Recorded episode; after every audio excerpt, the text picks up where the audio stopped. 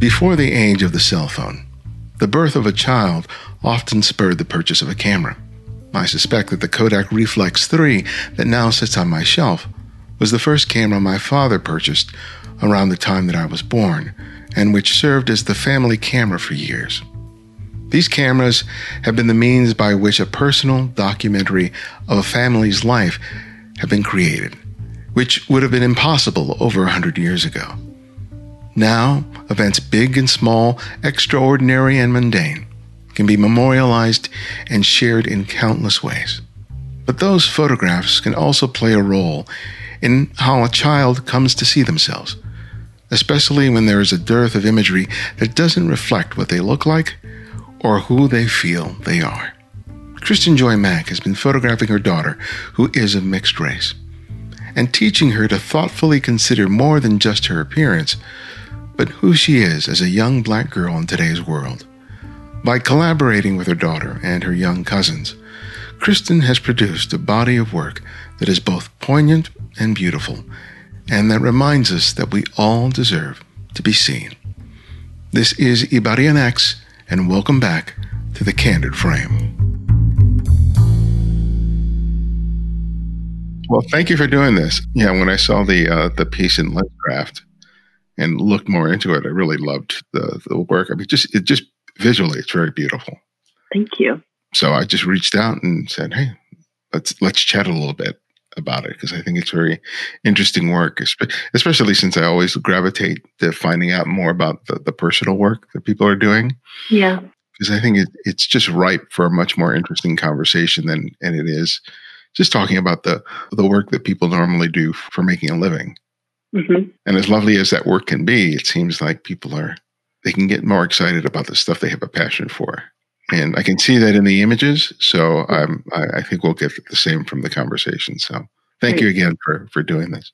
Well, thank you so much for reaching out to me. I'm very honored. Now, you know, you make your, your living as a family portrait photographer. That is a side gig. So I, I make my living working for the for the Cambridge Public Schools. Oh, okay. Well, tell me about that. Uh, I, well, I have a job called family liaison, which nobody, even the family liaisons don't really know what that means. So um, we've been revisiting changing that name, but it's doing family support and family outreach in a time of a crisis like right now. It's all hands on deck with the liaisons being kind of on the front line, trying to check in to see what families need, what they're missing, who's in a crisis, who's doing okay, who needs lunch, who needs diapers, things like that. How to get Chromebooks to students. Mm-hmm. So it's it's a, a community based job that I really love, and that's that's my bread and butter. And then the family portrait photography is my side gig. And I think also you're very right that the the mindset that I bring to that that work is very different than the perspective I have and the, the approach I bring to working with my personal work, which of course is my family. That's interesting. You, you wear three different hats, but they're all tied to family. I know. It's very Gemini of me. so, how did you get into the work that you're doing now? You know, with the with the school district. Um, I was a preschool teacher for a very long time, and then I moved into the public schools as a assistant teacher for about oh gosh, I don't know, 15 years or something like that. And C- Cambridge, the Cambridge School District, is one of the few school districts that have a family liaison position. And my dear friend was the founding family liaison at the school that I worked at for a very long time, um, and she was retiring. She's actually my daughter's godmother and she was retiring and I really loved what she did and learned a lot from her and I decided to switch out of the classroom and apply for her job and I got the position. Oh, that's nice. Yeah. And the photography, where does that fit in? Oh, that's a great question. Um, well, I have my earliest memory of me realizing that photography was something special. I was about in sixth grade. We went on a, a trip. I had some cheap disposable camera, probably, if they even existed. It may not have been a disposable camera. That I might be um, dating myself there. And I remember when the photos came back, and I remember saying, "Oh wow, these are really cool. These are really good." Like I, there was something about looking at the photos where I realized I had some ability to compose well, and I noticed it in myself, but I don't think anybody else in my family noticed it. So mm-hmm. it, whatever that little spark was, stayed in the background for a, a while when I got to high school, I really envied the kids who were in the photography classes, but I was too self conscious to join one. So I still didn't follow that passion. And it took until I got to college. And then I started taking photography classes. They didn't. Uh, I went to UMass Boston, University of uh, Massachusetts in Boston, and they didn't have a photography program. So technically, I'm probably self-taught, but I did have about four classes with this fabulous teacher, uh, Melissa Shook. So after college, did you just continue photography primarily as a as a hobby, or did when did the, the idea of you know doing this side work, taking family portraits, come into play? Again, that took a while. I did um, pursue it as a hobby. I did. I won a grant to go to the Maine Media Workshop when my son was young, before my daughter was born. So I was still studying, still interested, trying to figure out what this passion meant, trying to figure out what to do with it, how to speak with it. Oh, I know what happened. Uh, we uh, the death of film.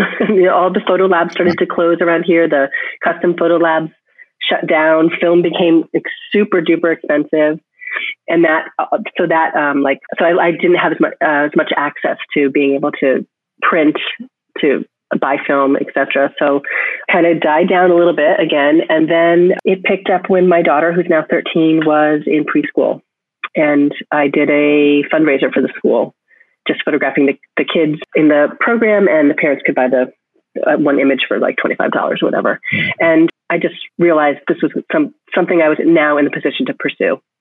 H- however, I really did decide that I would pursue it so that I could have the revenue to pursue my personal work. So it's really always been a loved side gig, but a side gig. Yeah. Yeah. And that's, and I think that's a really valid way of doing it because some people want to do it more, but they don't necessarily have to make the choice to become a quote unquote full time professional, mm-hmm. which is another world in and of itself. But if you can find a way of using it to supplement the passion mm-hmm. you know, and, and the hobby, quote unquote, in whatever way it manifests itself, mm-hmm. you know, to pursue personal work or to you know, if you're like a, a birder for doing bird photography, being able to pay to not only get the equipment, but be able to travel to different locations and, you know, just something that allows you to encourage it. I think it's something that yeah. really, I think it's as a valid a choice as anything else when it comes to photography. God knows I don't want to be a full time professional working photographer, especially mm-hmm. right now. It's really, right. really tough. But the, the project that you've done with your, your daughter started off at an outing by a, a, like a fishing hole or something. Tell us about oh, that. Well, I have two long-term projects. One is specifically about my daughter, and it's called Appaloosa, and that's because that's her name, but we call her Apple for short. And I have a second long-term project called Cousins. So my daughter is also in that, and it's with my three nieces. And I did write in in the last interview that it. Um, I was trying to explain when it started because, of course, I didn't know I was entering a a long term project. I was just, uh, had taken my nieces uh, back to my hometown in Connecticut, a place we had gone several times. They often came on summer trips with me. Uh, my daughter Apple was in the water in this place called Chatfield Hollow, this beautiful, but like this beautiful swimming hole, but like the water is kind of brackish because it's tinted red from all these, the, the it's surrounded by pine cones, pine trees. Mm-hmm. And so the pine cones fall into the water and turn it red very beautiful and unique. But they were out in the water and playing, totally not uh, paying attention to me at all. And they started to reach towards one another. So their like fingers were heading towards each other, and uh, whatever that was about, I don't know because I was unsure. But it was this really beautiful moment, and I had my camera with me, which I heard you say in an interview that you always go out with your camera. Or maybe mm-hmm. that was somebody you were interviewing because he always go no, with me. camera. Yeah, I'm oh, always. Okay. Yeah. So that's not me. I'm not the photographer who's always with my camera, and that's something I'm working on. But I had it on the with me. Took the shot of them that I call uh, that I later named Touch, and I realized that there was something there. That our interactions, our time together, was really providing me with this beautiful opportunity to observe the girls growing up together and how much they love each other. How did you f- feel that your one your your your proximity to them as well as your relationship with them made the photographs different from what you were doing when you were photographing other families? Oh, that's a great question. Well, I think uh, number one, they are my favorite people to spend time with. Mm-hmm. We have a, just wonderful experiences, like lots and lots of shared experiences together so I think just the, the very fact that I've been with all, actually all, all of them since the moment they were born. I was the uh, labor coach for my sister-in-law. So I was in the room when all three of my nieces emerged, and obviously I was in the room when my daughter emerged. So we just have this really close connection. I, I just believe that that comes through in the in the photography. I mean, of course, when I'm when I'm doing family portraits, I'm trying to to create a moment of perfection for a family. Mm-hmm. That's not necessarily looking for the truth, but it's looking for something polished and pretty and memorable, but yeah. not necessarily intimate or showing their real selves. For me, it's sort of an interesting, uh, interesting, especially with, with, with your work because you're capturing moments that are less formalized than the ones you do for the portrait session. Mm-hmm. But I think that one of the reasons I think your images are effective is because you seem to have a recognition of moments as they reveal themselves. And I'm wondering whether that came sort of naturally to you as a result of just your familiarity with your subjects, or whether that came to you as a result of having the opportunity to photograph them frequently. Yeah, I think it's just those. I think I'm just with the girls. I'm relaxed, so it's um, and and we're we're having lots of time together. So it's my own internal intuitive way of seeing can just find a place to exist. You know, come to the surface, and I can and I can find that, and then and then capture it. How did you feel that? Because it first began as just you photographing your your child, but at some point, the the fact that she's from a mixed race relationship, uh, you're white and your your your partner is uh, black or Mm-hmm. Is he African American or another like Caribbean? Haitian Haitian American. Haitian American. West Indian. Mm-hmm. Okay, so when did the, the the fact that that she was of mixed race start being a factor that either you or her started considering with the continued production of the work? Well, uh, that's also a lovely question. I um, I also have a my first child's 24. He's already graduated from college, so I had been the mother of mixed race children for a, you know a, a longer time. My daughter's 13. There's a big space between the two of them. So having her wasn't I wasn't experiencing new like new revelations about uh, what it meant to be in a mixed race family. But but there is something different about raising a girl than raising a boy, in my opinion, in terms of like the visuals that she is fed every day, you know, out in the mm-hmm. world, what magazine covers she sees, who's on them, what racial background the, or, or ethnicity um, the models are, who's in her storybooks, who's in her fairy tales. So I would say that the first time we had a conversation about that was like a very direct conversation about representation was when we were reading fairy tales together, something that was like a favorite thing for us to do. I'm really drawn to fairy tales because they're so mythical and have all these great characteristics of like bravery and sorcery and um, magic and myth. Yeah. So despite being a feminist, I'm still drawn to fairy tales because they have these other like you know these other fabulous qualities. And one of the things about the fact that I'm a feminist and can read fairy tales is that I can correct the sexism while I'm reading the story if I find, you know, a valuable, well written fairy tale, I could, I could correct it to her by changing pronouns, by talking about the character or why did, for instance, let me give you an example. Like why is, why is Gretel constantly crying and Hansel and Gretel? How come Hansel's not crying and Gretel is? So this, mm-hmm. this could be a conversation and we could kind of work through the kinks of sexism in those um, older stories. But one thing we couldn't talk through right away was I, that I couldn't just replace while reading was the um, apparent, you know, racism in the stories because so many of the uh, fairy tales are still written with white characters, even though we are free to create illustrations that are up to, are updated. Mm-hmm. So at one point, she was, I think, in kindergarten, and she asked me concretely, "Why are all the characters in my fairy Why are all the characters in my storybooks white? How come no one looks like me?" So I wasn't surprised by her question, but it gave me a great opportunity to say, well, we don't have to settle for that. You know, we can be the illustrators and the narrators of our own story. So these illustrators made these pictures. Why don't you and I make some pictures of our own? So I had created this fairy tale series with her. It was not a series that I ever intended to really show anybody. It was just, mm-hmm.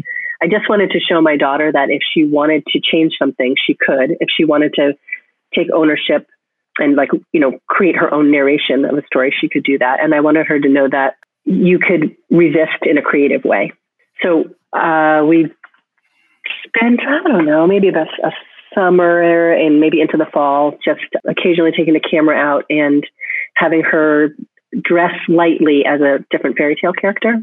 Um, eventually, I put those in a book for her, you know, just a, yeah. a blurb book. It just gave us a really great platform, also a creative platform to talk about what it meant for her to be, to have to have looks and features that are not frequently represented in in a, in a way that a child of that age could understand. Uh, what's the the age difference between her and her and her brother? Um, almost twelve years. Almost twelve years. Yeah, oh wow, them. that's quite a yeah. spread. And yeah. usually, it's the first child that gets photographed more. Um, he did get photographed for a while, but he figured out. Don't tell my daughter, but somehow or another, he figured out how to make.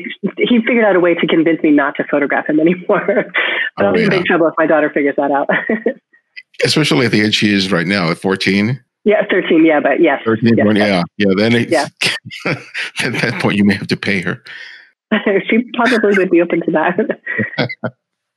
so, the, the, the experience that you had, you know, being in, a, in a mixed race relationship and then raising your, your mm-hmm. son, um, how did that sort of develop and change your perceptions of race and how not only your son, but you and your husband and later your daughter were sort of shaped by living in a culture where race is such an issue? I think I had an easier experience when my son was younger because um, Cambridge was a different city. It's in the middle of um, some some very intense gentrification. So just the, the age difference that we just talked about between my daughter and my son. There's some things my son grew up around that my daughter isn't. Number one, you could be a person of a family of color. You could be an immigrant family in Cambridge 15, 20 years ago, and you could own a home. You know, it was a much more working class community. It was there was a, uh, a larger. Well, I'm, I'm, saying it's a working class community, and I was going to say it's a larger middle class, but it was. I I mean that in terms of like who owned homes, who had property, who had businesses mm-hmm. here. It was still a place where uh, your classrooms were very multiracial, ethnically diverse, economically diverse there's lots of conversation about race and all of district wide in the schools about and, and about ethnicity. So there was like this room to breathe within that multiracial experience. And at that time, Cambridge had as many mixed race families. Uh, the percentage of mixed race families in Cambridge was the same as it was uh, across the country. I think it was I forget, 11% or something like that. Okay. And it was still a place where, you know, kids could say things like, oh, are you going to the is that is that the is that the Portuguese part of town? Or like, oh, you headed over to where the, all the Haitians live? You know, there was like this com- comfort. It kind of reminded me of like old school New York. There was like this comfort of being able to just embrace in a really positive way the different enclaves of ethnicities around town. Corner stores, for instance my mm-hmm. daughter, so 11 years later, right? My daughter has no idea what a cor- like what a, a, corner store is, or like there's a place you can go pick up patties, or or that there or that a town could be sectioned off in a beautiful way by d- different uh, ethnic groups or Im- immigrant groups that have come in. It's just a very different city. People have been priced out. There's no rent control here anymore. There was a time when my son was getting ready to go into middle school where um, I think that's when the city got rid of rent control. So tons and tons of families had to leave our city, and our city had to combine schools, consolidate schools, while the town right next door to us, which was cheaper to live in and was still was still strongly and proudly working class, had to build some more elementary schools to absorb the students that we were and the families that we were were losing. So I say all that to just say that the Cambridge my son grew up in was really different than the Cambridge my daughter's growing up in. It's uh, condos cost a half a million dollars now with like one one bathroom condos, you know, or more. I'm terrible with math, so it's probably even more than that. She doesn't have a sense of like. I, I guess the major difference is the Cambridge my daughter is growing up in is a have and have nots, and often the haves are white and the have nots are people of color. Right? It's just a much more polarized city. And I am going off on a tangent, kind of forgetting what you were asking me, but I think no, no, you were saying you're you know you're on um, point. I was just kind of wondering in terms okay. of how your own perceptions of race were affected by um, the fact that you're in a mixed race relationship and that you were raising mixed race children as well. Yeah, well, it's okay. So let me circle back to that to say that it was really, um, it wasn't there was it wasn't a very jarring experience to be in a mixed race family in Cambridge of like of yesteryear, and it's a bit different now. And I think what you're trying to ask me is like my personal like my personal growth and things that were that mm-hmm. I learned through that experience. Oh, that's such a fabulous question, and I it's I really have to say that in all the time that I've done this work, it very rarely has been even addressed that I am a white woman photographing black children, my children and my nieces. It's in there somehow, but this, you're you're asking in a very direct way, and I, it's really loving that you did. Well, let's see. Um, I mean, I would say also for both of my children, they spend more time with the Haitian side of the family than with my than with my side of the family. So there's not a lot of, um, and they also, I would say that they both also identify as being as being black. Mm-hmm. Uh, as you would know, like there's uh, identity is so personal, and that is what they've landed that is what they've landed on. I think my daughter more than my son would identify as biracial. My son is never he's always identified by the outside world as black. So there's he doesn't really have an experience where people are seeing him or I, or thinking of him as a biracial person whereas my daughter gets asked more questions like, "Well, what are you? Are you are you are you um, are you are you um, are you mixed? Are you Middle Eastern? Are you Spanish? Are you from Puerto Rico?" So she gets asked like about her identity. I think more often than my yeah. son. Yeah, it's so much yeah. about appearance because I know growing up, if I had grown up in New York, yeah, which I grew up in Los Angeles, I was born in New York, grew up in Los Angeles, that yeah, to a great degree, I would have identified either as black or Dominican, mm-hmm. right? And in Los Angeles, no one really questioned what I was until I started speaking Spanish, mm-hmm. and they would look at me side eyed and go, "What? How do you know right. Spanish?" because there was no, you know, concentrated Dominican community here. Right. Uh, for people to associate me with being of Latino Latino right. descent. So, right. um, and I grew up with feeling, what exactly am I? Just because I wasn't surrounded by that that community that exists otherwise. Yeah. So, and my mother was very uh, light skinned, like probably your, your complexion and my dad was more like mine. So when people would see me with my mother there was always like this little bit of confusion that was always sort of going on.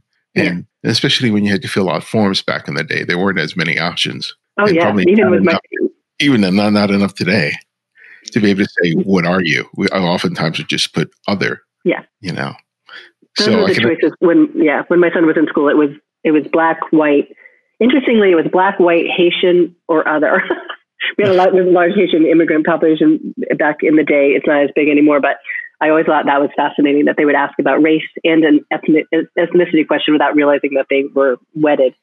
But I'm glad you just brought that up because that that is actually something that is a is an experience of being in a mixed race family of um, not being recognized as my children's mother and that, that mm-hmm. they're not recognized as uh, mine necessarily, or not all the time.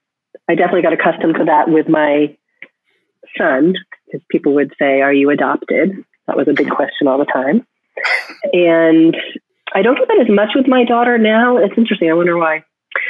Well, she does actually look look like me, but still. Anyway, I guess the point is that it is a weird experience to be a part of a mixed race family and to have people not recognize my role as a mother mm-hmm. to my children or their relationship to me. And I thought, actually, I thought that that would change when I had my daughter. I thought like when we, um, I'm, so I'm, I'm raising the two of them on my own. Their dad lives in Canada. So he's, um, even though we're still super close and still consider ourselves family, we're not, uh, living together as family. We're not together mm-hmm. anymore. Um, so a lot of times when it's when we're out in the community, it's my two children and I. And I thought when I had my daughter that people would like in the community would relax a little bit and see us as a familial unit but what started to happen was um, we would walk into like a pizza joint, for instance, and I would be standing next to my son and I'd put in an order. And then they'd turn to him and say, and what can I, and, and, you know, or they tell him like, what can I get you? Assuming that we were, he was a, a mm-hmm. different customer and not part of the same group. And oh, he'll probably kill me for saying this online, but, um, one of the other quirky things that happens now that now that he's an adult, he's taller than me, he's got a beard. We go out and people cannot sometimes cannot figure out what our relationship is. So rather than mm-hmm. seeing us as um, mother and son or family of any kind, they assume we're dating, which I can only imagine is oh, so hard yeah. on the psyche of a young man.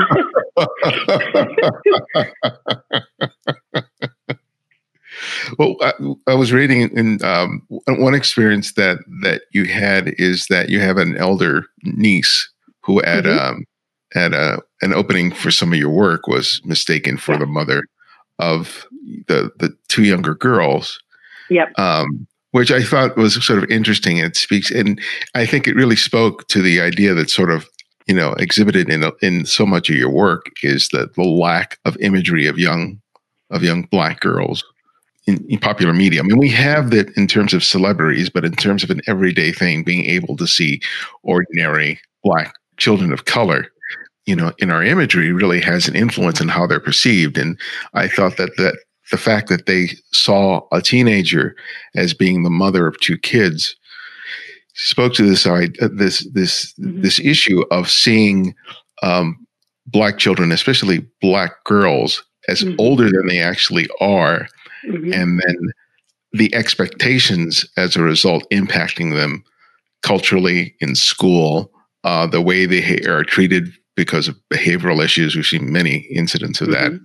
in in the news where um, that a girl of another ethnicity at that same age acting out would not be treated as as harshly as a girl of color is oh, because oh, right. That, because they look at that girl and they see her as maybe more physically mature mature than a comparable child but she's still a mm-hmm. child so when I mm-hmm. when, when I heard that anecdote, I thought, you know, the the importance of the kind of work that you and other photographers are doing, it really stresses the importance of that. And I was wondering about how that reality sort of colors the work as you've produced it over time. Well, I mean, I, I have a few things to say about that, but one of them is that when I started the project, and still the momentum of the project is is not specifically to create images to counter the void in imagery of, um, of, of, of, of Black children growing up. When I started making the work, of course, I was just spending time with my family. I was spending time mm-hmm. with the girls that I love. Um, the girls I spend Christmas and Thanksgiving with um, every year. You know, uh, we're at every family event together. We're at funerals together. We're at when someone in the family is hospitalized, we're at bedsides together. We are um, breaking bread together all the time. So I was really just photographing the people that I love the most in the world. I really didn't want to make it about representation. I didn't want to make the work about representation because I wasn't trying to make political work. But in time, I realized that uh, even before the girls and I had conversations about it, in time, I realized that um, it was naive of me to think that I could put this work out there that was showing every everyday, beautiful ordinary but lovely moments of childhood, of, um, of Black childhood, and not have it be and not have it be politicized in the eyes of others because um, it was how people were viewing it. It was the, it, it, was how people were seeing the work. White uh, white viewers, white friends who were seeing the work and like acknowledged that they hadn't they hadn't seen these types of images before they weren't being shocked for themselves. They were being they were their eyes were being opened to the like the the lack of imagery that they have.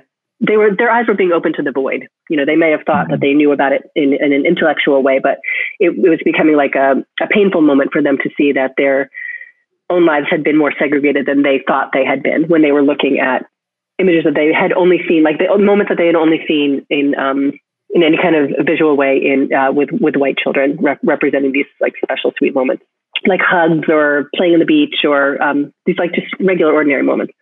At any rate at some point i just realized like i can't i can't separate this work. It's going to be political. People are going to have reactions to this work because they're not because many people are not accustomed to it.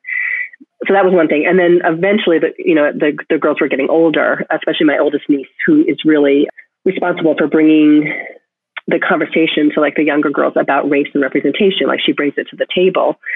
And we just had to talk about it. We had to talk about the fact that what does it mean for the, this work to be out in in galleries? What does it mean for this work to be uh, representing you? Is it representing you the right way? Like uh, my other niece, Kayla, you know, we had this long conversation about a year and a half ago about whether or not the work was, whether or not she, how did she, I wanted to know how did she feel about the work being in gallery spaces? How did she feel about was it representing her the right way? Did she feel good about that representation? And the interesting thing she brought back from that conversation, or that she taught me in that conversation, was that one of the things that she liked was that she felt uh, authentically represented in the imagery.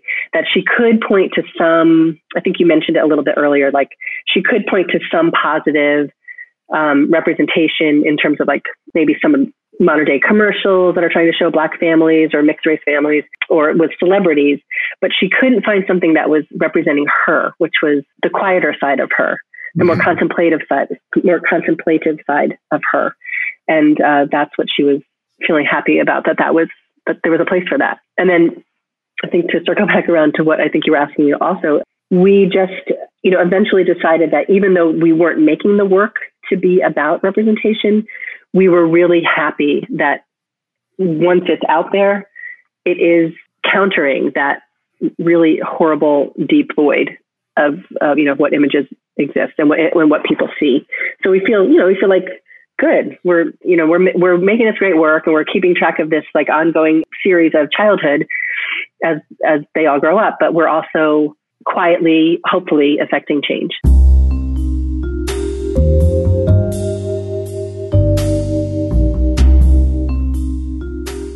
I knew that 2020 would be a seminal year for the show, with us reaching our 500th episode. However, I had no idea the environment under which I would be required to continue creating episodes. The circumstances have not made it more difficult to do, but they have resulted in moments of emotional fatigue, which make it difficult to focus and just stay on point. But thankfully, I have people who provide me much needed perspective and encouragement. In a small way, I have a role to play, and from the many messages I've received over the past few weeks, I know it's being appreciated, and that, that means a lot. I'm especially grateful for the many people who support the show financially, especially during such times as this. It provides me not only valuable resources, but also a bit of peace of mind for the unpredictable future ahead. If you haven't already, please consider contributing to our Patreon effort. By contributing just $5 or more a month, you help us to bring you great conversations each week. It's a small amount that makes a huge difference. Join us today by visiting patreon.com forward slash the candid frame. Thank you. Yeah, the, the work is more than just about race. It's, it's as much about um, self image and issues of beauty. And I think it's kind of fascinating that the girls are as much collaborators as they are subjects. L- let's talk about how they have come to sort of look at themselves because because of the fact they're not only being frequently photographed, but they're actually seeing the imagery. And as they get older, really, you know, commenting and and giving you feedback about the work that you're creating. How do you how do you think that, or how have they voiced the the fact how they see themselves, not just in the photographs, but just just uh, just in the in the world? Oh, that's a great question. Um, I'm not sure that they've actually voiced to me how they how they see themselves or how the work has helped them see themselves. Mm-hmm. Um, that, I think that's a wonderful question for me to, to, for me to bring back to them. But I would say that they definitely have become collaborators with the work in different ways. Again, my oldest niece Kayla is oh my gosh, she's almost 17. She has a birthday coming up in like two weeks. She's a junior in high school, and um, she started taking photography classes about two years ago. So one of the ways that the work directly influenced her is that she became a storyteller. She started to understand narrative and story, uh, visual story. Mm. She's also a lovely poet, um, quite a gifted poet. So I can see how the work has affected her. Like it led her to have her own passion with the camera. Um, and I also see her as someone who is really blooming. She's blossoming. She's emerging in so many different ways right now. Um, and I would I would guess that the work has helped her embrace her beauty and understand her beauty um, and and own it. So while I haven't asked her that question directly, I, I would I would guess that when she listens to this podcast, she's going to be shaking her, her head and agreeing with her auntie. So, yeah. um, and as far as the other girls, um, Leah and Apple, who are both 13 right now, they collaborate in different ways. Leah is a much quieter soul, but when I have been photographing her alone the last year or so, she's uh, quietly letting me like suggesting poses or places or ideas. And uh, one of the strongest images I have of her alone that I got in the last year, it was it was her vision. You know, and it was really like she said, "I want, I want to go here. I want the." Um, it was a image of her lying back in a bunch of um, flowers called mums, and she, you know, she saw it in her head 1st mm-hmm. and then asked me to help that happen. And I I loved that collaboration. My daughter is a great editor. Um, she's a solid. She has a real solid Aries personality, so she just you know she doesn't mess around. So if I'll ask her to come look at some images, she's very quick to be like, yeah, that one stays, that one goes. Nope, anybody could have taken that. that one's special. Take that. Um, but she, but she can see it. You know, she can see what's inside of a frame. Um, she's got a, a, a strong editor's eye, and also my niece Kayla, the oldest, she is also very useful, very helpful with editing. So uh, we spend a lot of time sending each other images. You know, what do you think of this? Which is the strongest one? Why do you like this one? What do you see in the frame? Is this a keeper? Is this out? Um, she gives very intuitive and thoughtful feedback around the images. So what ends up in the final pick is much more dependent on the girls' collaboration now than it was when it started and they were younger. So, what what have you learned about what you were doing because you had their perspective? Did, did they end up revealing something to you about what you were doing that you were oblivious to, or, or that was subconscious that they kind of picked up on? Um, I think that Kayla, the oldest, is the one who's probably been able to voice that she's been able to see I don't even know if that's a word, like a regality. Like she she has seen that there's something like a like a strong feminine, uh, like the divine feminine. Sometimes we would call it, or like a um, something regal and quiet and proud in the photographs that keeps repeating over and over mm-hmm. um, again. So she can definitely see that. I think right now my daughter and and and Leah, who's 13, I think they're just they're in a different stage I don't think that they could speak to that right now, but I think that they will be able to. I think their stage is that they're 13, they're seventh graders, they're super conscious about what they look like, their dress, their appearance. So that's also, that's also another way that they've brought some collaboration into it. Like they, they, it's very clear with them that they have to have a little bit more agency around what they look like when I'm photographing you know, do they need to be ready? I can't I can't just pull off like some candids that I used to be able to when they were younger, where their hair might be messy or, you know, mm-hmm. the braids might be coming undone or or they, you know, had clothes on that they might be considered dorky, but they didn't care at the time.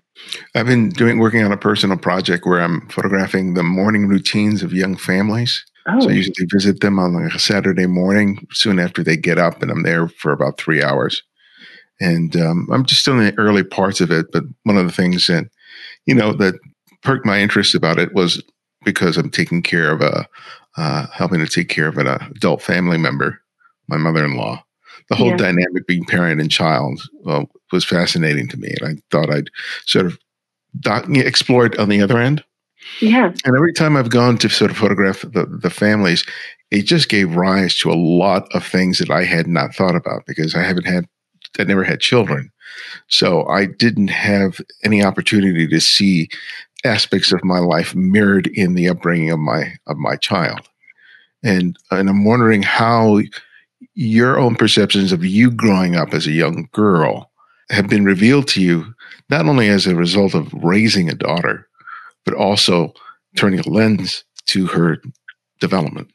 Uh, I had a much, I had a complicated childhood, and uh, not one where I felt like, you know, I wasn't really, I wasn't praised, I wasn't really recognized as uh, like anything special about me wasn't really called to the surface or acknowledged, right? So I, I know I'm not alone in that kind of a childhood experience, but one of the things that grew out of that is you know, I definitely developed a desire and an ability to see the light in others and highlight the things that are special about them because not having it is, I, I understand what it feels like not to have those things.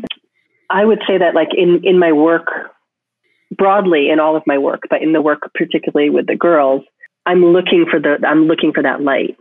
You know, I want to call out and mm. capture those things about them that are, that are lovely and intimate and special and beautiful, you know. So like, for instance, I, there's this one image that uh, not too many people love, but I love it dearly, and my niece Kayla loves it dearly. And it's this image of her, uh, just a, a portrait of like from her um, shoulders up, and she has uh, it's on the, at the beach. A lot of our images are, are near the water, and she's just holding her head up in this beautifully proud way, and her neck is just like has all this detail of sand on it, and it's so feminine and so beautiful. It's one, and I'm, I'm not trying to just uh, pat myself on the back. I, I still feel, and I'm sure you understand this feeling. Like as a photographer, sometimes you just the the, the, out, the like the beautiful alchemy of photography is that sometimes you're taking a photograph, but it doesn't really feel like you've done it. It feels like it's mm-hmm. come through you from some divine place or some some sort of energy was captured and like worked its way through whatever you were trying to to, to capture there with the camera. And that's th- that image, that portrait of Kayla is is one of those where I think I was just com- you know completely enamored with her very specific beauty that it makes her her and and uh, and that and that like inner confidence. The work started off as, as very personal. When did you start considering that you wanted to put the work out there and not just leave it exclusively to you and your family? Oh, that is also a good question. You just hit me with all the good questions today. Um, I've never been asked that before. So, well, I, I, I wanted, I, at some point I wanted to share it. I, I did recognize that, um, that it was good work and that it was, you know, I believe photography is communication when it's, when it's done well or when I feel like when a photographer is tapped into some special energy, like I was just mentioning before, like then the, the photograph speaks, it's communicating. And I felt like it needed, it needed an audience to have a dialogue with, to like, um, to interact with. So I started to put it out there and I'm not even, I can't even remember when, what, like what the first couple things I submitted that work to or when it started to get noticed. It's interesting. I think actually in the beginning, uh, people were, uh, people who, that I would confide in about the work were pushing me to put the um, the series about my daughter called Appaloosa out more frequently, and maybe didn't quite see the magic of cousins, or maybe it hadn't come together mm-hmm. yet. But uh, at some point, it I had enough imagery that it really started to. It, it had a life of its own, and it needed to interact with the world. So, how did you choose to to do it? Because I know you you know you got honored for for work that you've done in the past. Um, and you know if you've you've gotten out into the you know sort of the photographic world in a variety of different ways. But was it through a portfolio review, submitting the work for possible publication? Exactly how did that manifest itself? Well, interestingly, I have only been to one portfolio review ever, and that was last year. Um, and some lovely things came out of that portfolio review. I actually got um, the work was I was asked by a curator of the Danforth Museum, this really vibrant, lovely curator. Um, she wanted to include my work in an exhibition this winter. Um, and she was the very, she, I, I, met with three people at that portfolio review, and she was the first one I met with. So I thought it was just very serendipitous that I had, would have had this one review, started with her, and then actually she was able to um, like have a discourse with the work and liked it enough to have it included in the museum show. I'm trying to think now. I'm not really sure where the first places, uh, like where cousin started getting attention. It's kind of all, it's been a really wild ride this last year. And it's a little uh, hard to remember, like all the different moving pieces. Um, okay. Yeah. Yeah, it's because it's kind of interesting how things can take on a life of itself. You know, there's some some bodies of work that I've seen of friends of mine and students that they've been working on. They could have been working on it for a long time or for a finite period of time, and all of a sudden, it's just like it's the match. Yeah. So it triggers it, and all of a sudden they're getting all this attention for for the work. And you know, one of the challenges is is, is being ready for it. I, I don't think you're ever really ready for it, but it's just like, what do you do with this? You know. That is precisely where I'm at right now. yeah. And I'm trying to figure out like where is the right home for this work also. Mm-hmm. Um, and I don't, I, sometimes I feel a little reticent to um, like to brainstorm that out loud because I don't want to seem ungrateful for anything that's come my way, or I don't want to. Yeah. I don't want to. You know, I don't want to wonder if it's if gallery walls are the right place for it, and then some wonderful gallerist out there hears that and says, "Well, I'm not going to invite her to my gallery." But one thing I settle on is that I, I want the work to be out in the community more. So I'm trying to figure out. Um, I want it to be accessible. You know, I don't. I don't. Well, maybe I could segue backwards, like take a step backwards and go to that example that you mentioned about um, Kayla being in the at, at an opening for a show um, mm. in the last year and having the experience of being mistaken for being the mother of her cousin and her uh, younger sister, who are only there's only a four year difference between them. She started the evening so excited. She was so excited that her work was on the wall, that she was getting, you know, this recognition that it was her, like that people were looking at it. It was really, really exciting for her. By the end of the evening, you know, we had gotten separated because I was chatting with people. And um, by the end of the evening, she was super quiet. And it took me a while, like once we got in the car and I went to take the girls out afterwards, it took me a while to to get her to express, explain what had happened and what dampened her her mood. And that's when she shared with me that she didn't understand why people kept. I, I, apparently, it was about four different people mistook her for being the mother of the children. But I've got to get like a little bit more context too, which is that, of course, on the wall is a giant explanation that the the work is called Cousins. It's not called Aunt and Cousins. Mm. It's called Cousins. There's a you know you know beautiful not my artist statement, but the curator statement on the wall next to it explaining that this is about childhood and the interaction between the girls. And she was there talking to people, you know, excited to tell them about the work and her experience with it. Yeah. So that I I think that the there was a le- like you know a level of invisibility for her too. That here with all of mm. these context clues for the viewers that they still chose to you know maybe they didn't consciously choose to ignore it, but on some level they did not pick up on the context clues or pay attention or believe them and then still like told their own narrative about her. Oh, she must be the mom. Yeah. Yeah. Yeah. An inherent bias that yeah. people are just unconscious about that you right. can't help but have as a result of living in the world that you do. Yeah. Right. It's kind of like a it's like that default. It's like, you know, I was laughing with you earlier about the idea of like I go out into the world with my son and we get mistaken for for for dating. But I, I think what happens is that people just can't figure it out. It throws them, they can't figure out the relationship. It throws them off balance a little bit. So they just shift to their default, like mm-hmm. what they, what is easy for them to believe. And I think that's what happened to my niece as well.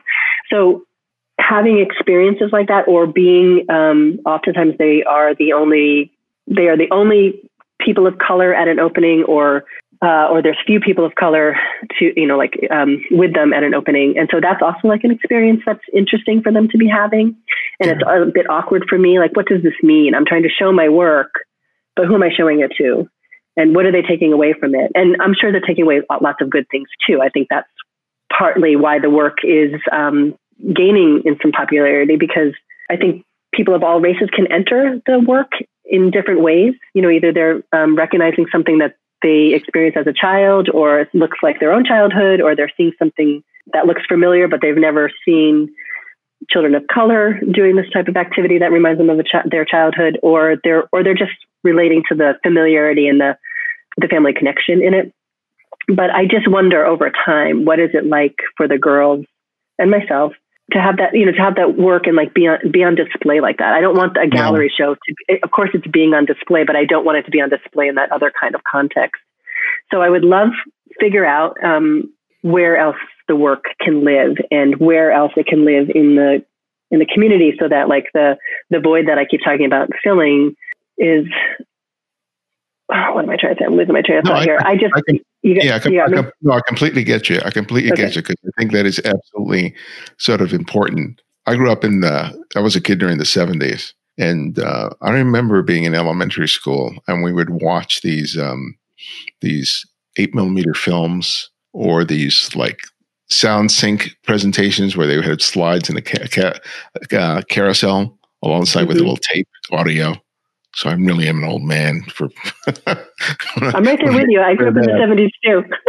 but one of the things that I picked up on when I was a kid, without really anyone having to sort of explain it to me, but when I would, when a, a face, a brown face would show up on the screen, I would hear a really strong negative reaction from the black kids in the class. And if they looked like traditionally black features, mm-hmm. you would hear comments, "Oh, she's ugly. Oh, look at that nose." Any other race up there, they weren't making any sort of comments, and it really, it it really stuck with me yeah. that these these kids, and I'm talking about elementary school. I'm not even talking about junior. This is elementary school, second, third, fourth grade. I'm hearing this stuff, and it was so much that that that that, that subtext of that this anything that looks like this is ugly, is negative, right. is bad. So I I completely get you in terms of even today that positive imagery of just ordinary kids of ordinary people, it's as essential now as it's ever been. So I think you're really on point in terms of wanting to find an outlet for for that work so that, you know, kids like your daughter and your nieces and their cousins have a chance to to, to see this because yes, you have people like Beyonce and all these people that are prevalent as celebrities, which is all well and good. But when someone isn't able to see themselves right in just ordinary people, it has an impact. I grew up seeing it, experiencing it. So um, I completely uh, understand why you want to find a place for it that, you know, it won't completely heal that, that wound, but it can help so many young people to really consider how they see themselves. Right. So, yeah. But uh, I think with time, you'll kind of sort of figure that, figure that out because I think um, you know, the gallery space is a very, very small niche of mm-hmm. of the mm-hmm. world, and it's not as you experienced uh, with that one exhibit with the, the, people largely in attendance. You know, there there may not be a lot of minority people there unless that gallery sort of caters to that particular audience. And I can say I had a very different time recently this uh, early winter. You know, in New York City, I went to go see the new Black Vanguard at the Aperture Gallery.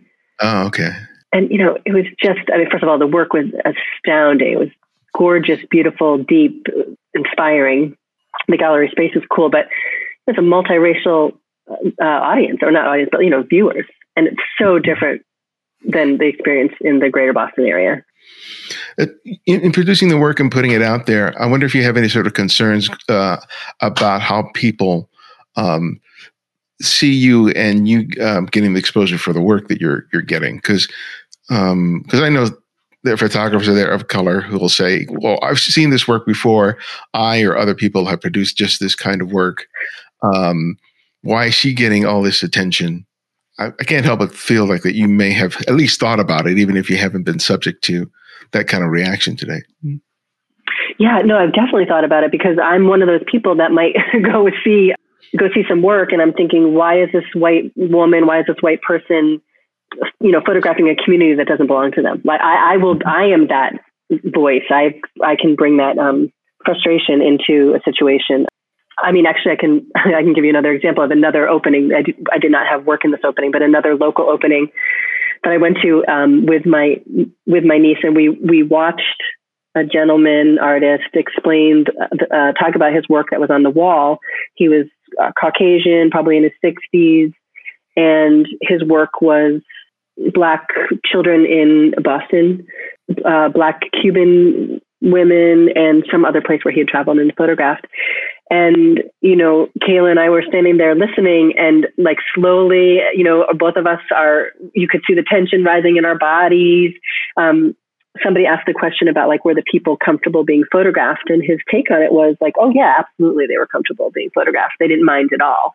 Um, and we were just you know had to debrief about um, afterwards debrief about like well what what did that mean for him what power structures was he mm-hmm. not paying attention to could this woman who has this camera on her in a third third world country um, you know could she really say no to this man you know just we just had to debrief yeah. and yeah. Um, so anyway to, to, get back to your point yeah I, I i hear what you're saying i have been that person um, questioning those things, and I uh, have definitely wondered uh, whether or not someone uh, that I'm going to be perceived as um, photographing that something, you know, something that's not my business. But what what what I think I think the first entry point for people is that the love that I have for the girls, because they're my blood, they're my family, that mm-hmm. that stands out in the work first and foremost. And so it becomes, I think it softens the edges of the fact that I'm white photographing ch- children of color. You know, it softens edges and like allows more people to, I don't know, just like, you know, think more uh, deeply about what my role is in that. But as you, as you mentioned earlier, yeah. um, I, as kids get older, they want to have a lot more control over how they're represented in photographs. And you spoke that your niece is already kind of there because she she's sort of setting up the the, the shots a little more. Um, but some of the images that I saw that you that I really loved seemed to be more of sort of candid, genuine moments. And in terms of still being able to get those shots as the girls become that much more image conscious and aware of your camera, are you finding that great, capturing such moments is becoming more difficult? Do you have to practice some new tricks uh, in order to be able to get those moments without the girls going, "No, no, let's let's do it this way. Let's let me change this." Yeah, no, um, I'm very lucky that way. Um, I would again say like with my oldest niece, right? She's in high school and she's not she's not pushing back at all because she is a photographer, and mm-hmm. she does understand what it feels like to be on the other side of the lens and to get that like that feeling where you you that tingle in you that almost feels like you're you know about to you know like you're falling in love you feel that a moment you have to get it. You so she she can respond really well if i'm with them and i feel that moment and i i need to pick up the camera. She will she will respect it and she kind of sets the tone for the other girls.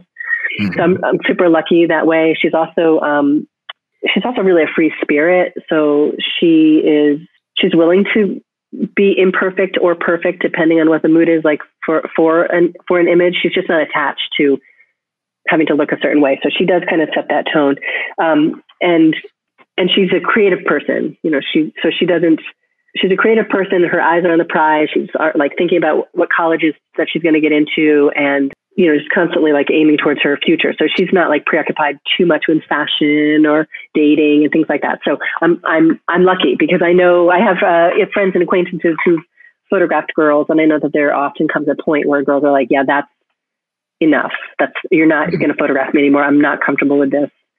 And um, that hasn't happened for me yet. Um, and the younger girls, I mean, they definitely have ideas, but they about how they want to look, but they'll do that beforehand. So if like I can't sneak attack them too often that with um, with photographing, I kind of have to say like I'm going to photograph today. We're going to hang out and photograph. So that gives them a little chance ahead of time to like prepare so that their hair looks good, or you know, my daughter's baby hairs are, are brushed down, or um, or they have the right outfit on, or whatever that kind of thing.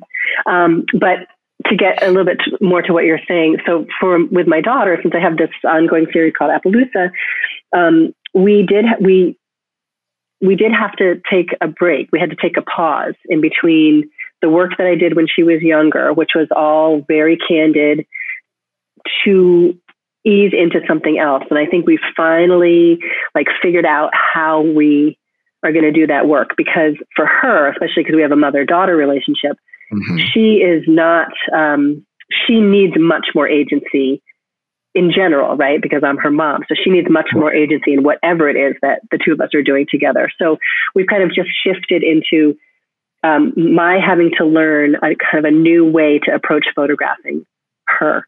And the images that are coming out, um, they are, well, I wouldn't say they're more polished, but they're like a bit less candid.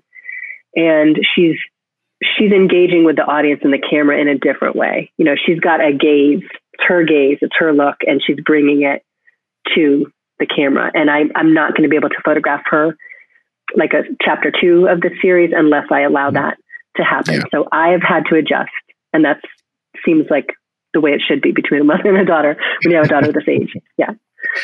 well, my last question that I ask each guest is I ask them to recommend another photographer, and it can be anyone, someone you've long admired or someone you've recently discovered. So, who would that photographer be and why? yeah, this has been painstakingly hard trying to figure out who, who to say because I, I, have so many people that I admire, and a couple of them have been on your show. Um, but uh, what what I've settled on is I'm going to uh, recommend Al Thompson, and I found Al Al on um, Instagram maybe I don't know two or three years ago. He's got this beautiful series called um, Remnants of an Exodus, um, in which he chronicles the um, the gentrification of a, a, a suburban New York town and how that gentrification has affected the um, mostly West Indian immigrant population there. And his images are, they're just magic, but it's like it's very subtle magic. They're they're they're poems. And um, just one other thing I just want to say in case anybody hears this and decides to follow or look up Al Thompson is that he has probably the best Instagram stories ever.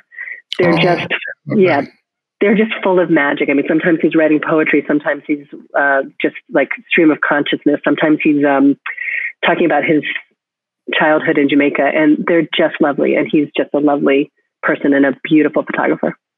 Oh, I look I look forward to go, delving through his uh, his stream. Yeah, well, Kristen, do. thank you so much. This was a real joy. It was a nice way to spend my Saturday afternoon with you. Thank you so much. I cannot thank you enough for giving me this opportunity, and it was lovely to chat with you too.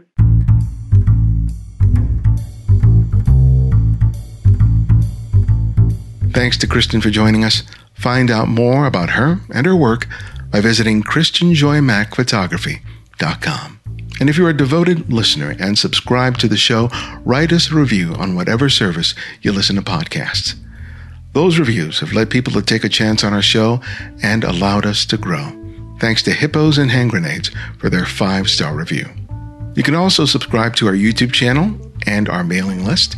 On the YouTube channel, I offer critiques on images submitted by TCF listeners like you, while the mailing list keeps you updated on all TCF events, including workshops and more. Sign up today. And remember, you can support the show by contributing to our Patreon effort or via a one time or reoccurring donation through PayPal. Thanks to Catherine Jack, Dean Glaw, Christina Van Dyke, Nick Gabinet, Carol Weitz, and Steve Schulman for their recent contributions. We really appreciate it. We also provide a series of photography ebooks on photography available for purchase on our website. It's my way of sharing my experience and knowledge of photography and another way for you to support the show. And if you found that you can't find every episode on the show on whatever service you listen to, download the Candid Frame app, which is available for both Apple iOS and Android.